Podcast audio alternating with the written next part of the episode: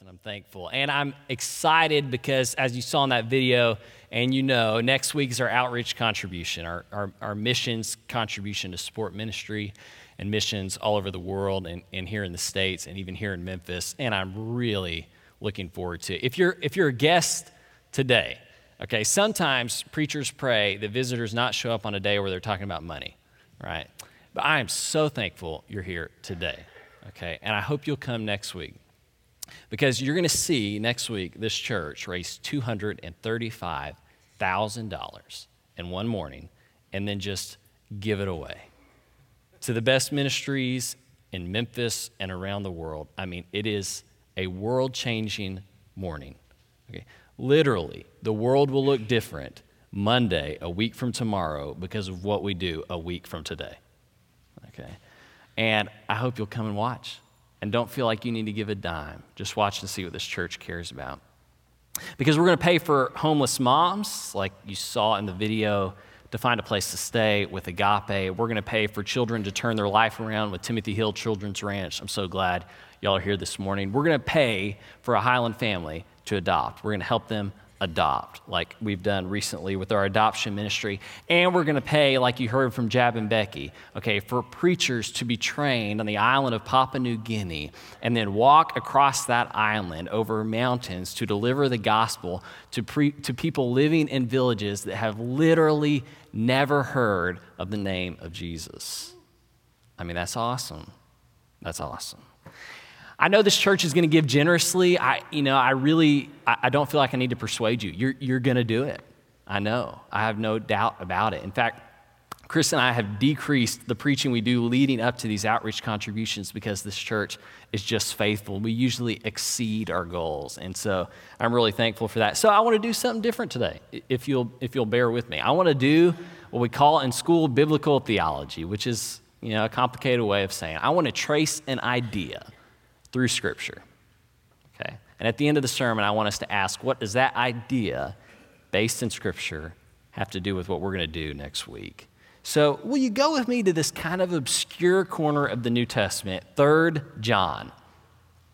3rd John. Right before Jude and Revelation. that probably was not on pitch. I'm sorry about that. 3rd John, verse 5. Beloved, when you are doing all that you do for the family members, even when they are strangers, you're doing a faithful work. These people have borne witness to your love in the presence of the assembly, and you will do well to send them on their way in a manner worthy of God. They went out for the sake of the name, not accepting help from outsiders, and we ought to support people like that so that we may become fellow workers with the truth. They went out for the sake of the name. Moses is trembling.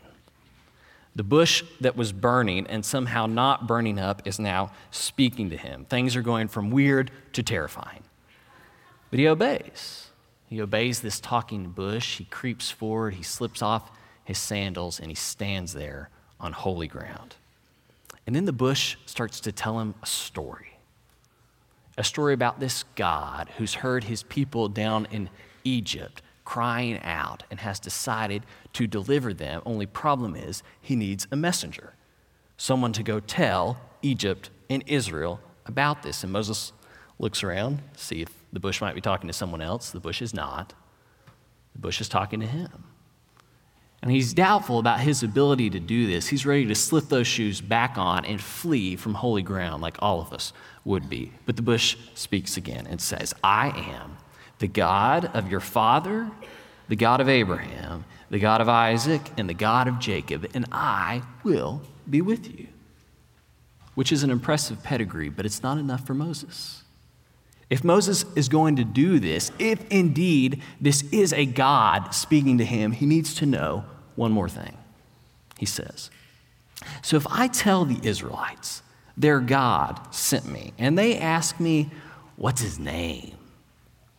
What shall I say to them? Moses can't go and do God's work without God's name. Years later, a lame man sits beneath this famous gate in Jerusalem called Beautiful, the gate Beautiful, which is ironic, he thinks to himself, as he sits there under that gate, looking down at useless limbs and reflecting on a life of pain and begging. His life is anything but beautiful. Only on this day, Peter and John walk by, and he looks at them, they look at him, and then Peter speaks to him, and he says, I have no silver or gold, but what I have I give you. In the name of Jesus Christ of Nazareth, stand up and walk. And he does. Walks home that evening thinking, what a beautiful day.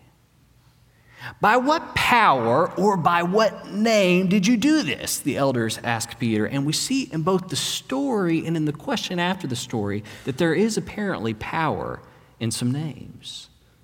And Moses and Peter and John would tell you there's power in the name of the Lord. Power. But power for what? Well, sometimes questionable usage like Elisha, for example. He's not in his prime when we see him marching up to Bethel. His head is down as he trudges up the hill, revealing that growing bald spot. Some of you can identify with Elisha. When we painted the ceiling in here black, someone came up afterwards and thanked us because a bald guy sat in front of him every week, and the glare off of his head was noticeably improved. you bald guys got it rough. Elisha's trudging up the hill. He's minding his own business when some hairy teenage boys who don't have this problem yet start calling out, Go away, bald head. He must have been in a bad mood already because his, his response seems a little dramatic. When he turned around and saw them, he cursed them in the name of the Lord, and then two she bears came out of the woods and mauled 42 of them. See what I mean? There's power in the name. And watch out for she bears. But Elisha's an anom- Elisha is an anomaly. The power, the power wrapped up in God's name, okay, is typically associated with God's power of restoration or transformation or rescue, like it was for the lame man at the gate called Beautiful, like it was for Israel after 400 years in Egypt. That's why Moses wants to know God's name before he marches into Egypt, because some things only the name of God can change. When we think about God's name, what we are thinking about is God's holiness. That's, that's what the name of God is getting at his incomparability, his uniqueness, this power that God has that no one else in the world has. So in Ezekiel, we're, we're back in the Old Testament here. In Ezekiel, when the Jews are wandering away from their home in Babylonian exile, it's not their lives that God is worried about. It's not the temple God is worried about. He's watching. And look, when they came to the nations, wherever they came, Israel, they profaned my holy name, not by something they were saying, by what was said about them, because it was said of them these are the people of the Lord, and yet they had to go out of his land. People are beginning to doubt the holiness of God's name because it seems like God can't take care of himself or his people. And so then and there, God vows to bring them home. But he says, It's not for your sake, O house of Israel, that I'm about to act, but for the sake of my holy name. God's name has got to stay holy. You know, I think we could learn from our Jewish brothers and sisters in this who don't actually say the name of God for fear that they'll dishonor it. And Jesus, when he teaches us to pray, his followers, teaches us to pray, first of all, about the name of God. You remember this line in the Lord's Prayer? Our Father in heaven, hallowed be your name. Which sounds like a statement of fact. God, your name's so holy, but it's not a statement of fact, it's an imperative, okay? It, it actually be better translated God, make your name holy.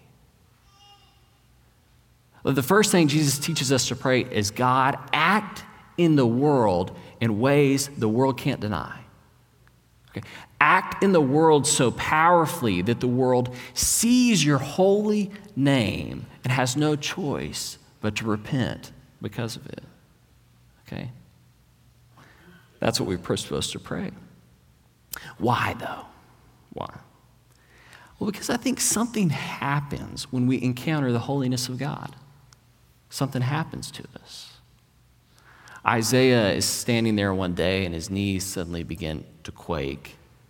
The sky starts to swirl around him and he's transported into this giant room and the room is full with the hymn of God, the train of his robe, okay? And there's these birds with six wings flapping all around him wildly, and they're singing, Holy, holy, holy is the Lord of hosts. The whole earth is full of his glory. And Isaiah, seeing that holiness, has this crisis because he looks at himself and he thinks, Oh, woe is me, I'm lost.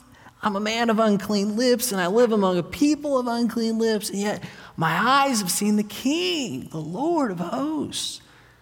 And it's only then that God takes the coal from the fire and presses it to Isaiah's lips, transform him. You remember this? See, there's this pattern here. There's these unholy people encountering the holiness of God and being sent into crisis recognizing how unworthy they are to even hear the holy name of God. And it's only then that God responds by taking the transforming coal and pressing it to his lips. And then God says, Who will go for us? Whom shall I send? And there's no question about who's going to respond. He's just transformed this guy. He's standing up, he's freed from all the baggage of his past, and he's finally ready, Isaiah, to say, Oh, God, here am I. Well, send me. For those of you who've been baptized, which is probably many, you found something in the holy name of God, like Isaiah, that was both intoxicating and convicting, frightening. You know, what led you to that water was this realization that by comparison, your name, your reputation, and your power were just kind of pitiful. But it's right then at that moment, as you go down into that water, that God takes that burning coal, applies it to your lips, and you arise, literally stand up from the water to say, What? Here am I. Send me. Well, do you re- remember what you were baptized into. I now baptize you in the name of the Father and the Son and the Holy Spirit. You were not baptized so that you might live in a mansion in the sky in the by and by. You were baptized for the sake of the name. For the sake of the name. I think John, here in this third letter, would say that we are all, in our own spheres of life, sent out for the sake of the name. That each of us, as bearers of that name, as people who have been baptized into the name of the Father and the Son and the Holy Spirit, that we have this responsibility to bear that name into the world. So that when the world sees the holiness of God evident in our lives, they'll be brought to crisis and repent so that God might place that transforming coal upon their lips. I think John would say that. But I think you'd want to talk about process. Okay, because I think John would say that there are areas of bondage so great in this world, that there are people so damaged and paralyzed by the things of this world that aren't beautiful, that there are, are lives in this world in such Babylonian ruin that some people will have to go to them. God hears some cries and then needs a messenger to reach them. God says, Who will go for us. And so John says, some of us have to go for the sake of the name. You know, whether it's to Papua New Guinea or to the Shelby County Department of Children's Services, some just have to go. Some have to go, whether it's to Ukraine where we have missionaries or to Le Bonheur Hospital. Some, they just have to go, whether it's to La Rose Elementary, one of the lowest performing schools in the state, or whether it's to the Philippines. Some just have to go. Okay, some just have to go, whether it's to Agape, Child and Family Services, or to the Correction Center with Hope Works to be a faith encourager. Sometimes some people just have to go for the sake of the name. Can't stay put, gotta go, so that the world doesn't look on unimpressed with God's name and say, well, these are the people of God, and yet He doesn't take care of them. Sometimes some people, they gotta go That's what John would say. But then he would say to us, So help them go. Help them go. I met a woman who made her way to Agape, Agape Child and Family Services, some time ago. She was abused as a child, she told me, told me her story. You know that one in three young ladies will be abused sexually before she reaches 18? One in three. With numbers like that, I know that some of you in here were, and I'm so sorry. Her story was probably like yours. She was abused repeatedly, I lived with a, a mother and different guys in the home. She told me that she would every Sunday morning get up as early as she could and get on the first church bus that drove by her house, whichever church it was, because she stood the best shot of getting there and getting home before anybody else woke up. Whichever the first church bus was, she was on it. And as a child, the things of God were just a mystery to her, like they are to all of us. But to her, it was it was made more mysterious because of all this trauma around her. And she was telling me the story, and she stopped in the middle. She said, Eric, the only thing I could remember in those moments was something I heard. She said that there was, that there was power in the name of Jesus. That's all I could remember. And so her abusers would come, and they did.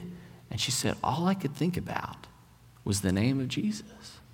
So I would just say it over and over again. And she looked at me and she said, Eric, that's the only reason I'm alive. Years later, she made it to Agape, where she got counseling. You know, you think about it, Agape is not just a place that exists, it's there down on Racine Street between Walnut Grove and Poplar because someone had to go, right? You know, there were these children that were homeless and orphaned, and there were these moms who were homeless and abused and battered. And someone, well, someone just had to go to them. That's why they're there. They're not just there because they happen to exist, to have plopped down there on Racine Street. They're there because somebody had to go. And she told me it was there at Agape for the first time that the transforming coal of God was pressed to her lips. And if you saw her today, you wouldn't believe it was the same woman. Because now all she does is stand up and say, Well, here am I, God. Just send me. Here am I. Send me. Some people have to go for the sake of the name, don't they? Some have to go. Well, John says we ought to support people like that so that we may become fellow workers with the truth. We, he says, we.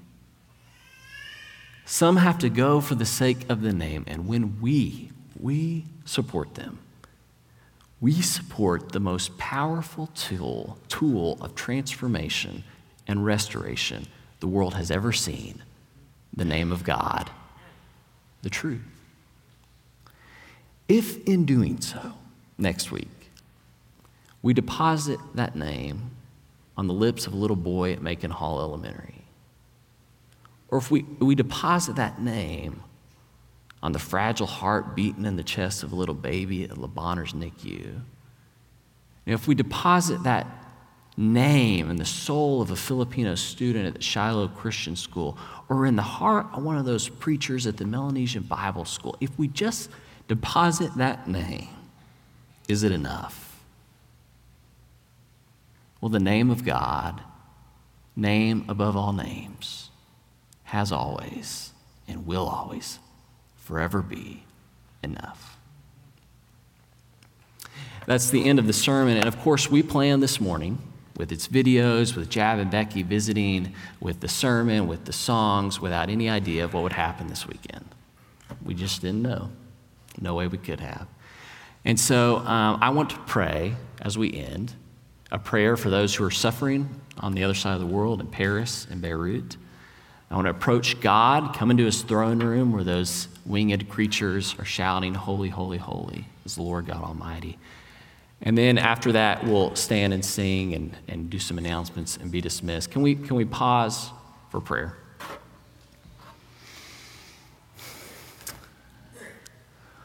O Lord, our Lord, how majestic is your name in all the earth. How majestic is your name in places of peace, like here in this sanctuary this morning, where we're not concerned about threats on our lives. How majestic is your name here. And yet, how majestic is your name in places of crisis and strife, like in Paris this morning. How majestic is your name there. God, we're reminded this weekend that our struggle is not against flesh and blood, our struggle is not against seven or eight men, or even a movement, God, that our struggle, like you've told us, is against the rulers and authorities in the heavenly realms, against the principalities and powers of darkness of this great age. That's where our struggle lies. And yet, God, in spite of that overwhelming struggle, your son, you told us, came preaching peace peace to those who are far off, and peace to those who are near. Today, God, we pray for those who are far off, that they may be overcome by your peace. God, it's at times like this that we ask that your Holy Spirit cry out for us, that cry out, Abba, Father, for those in Paris who do not know what to say. God, I pray that like Jesus, our hearts will be overcome by compassion. I think about Jesus who sees the possessed, the demons in people, and does not see them as someone possessed, but as someone whose ministry is not one of violence and destruction. He does not choose to kill them, he chooses to liberate them. Ooh, that's hard. God, will you move us this morning? Our hearts are pricked by vengeance and anger. Will compassion win out, please? God, you've told us that the way of the cross, the way of death for the sake of compassion, is foolishness to those who are perishing. Makes no sense. Makes no sense to love those who would kill us. Makes no sense. Oh God, have mercy on us. In the name of Jesus, amen. Let's stand and sing. No sweeter name than the name of Jesus. No sweeter name have I ever.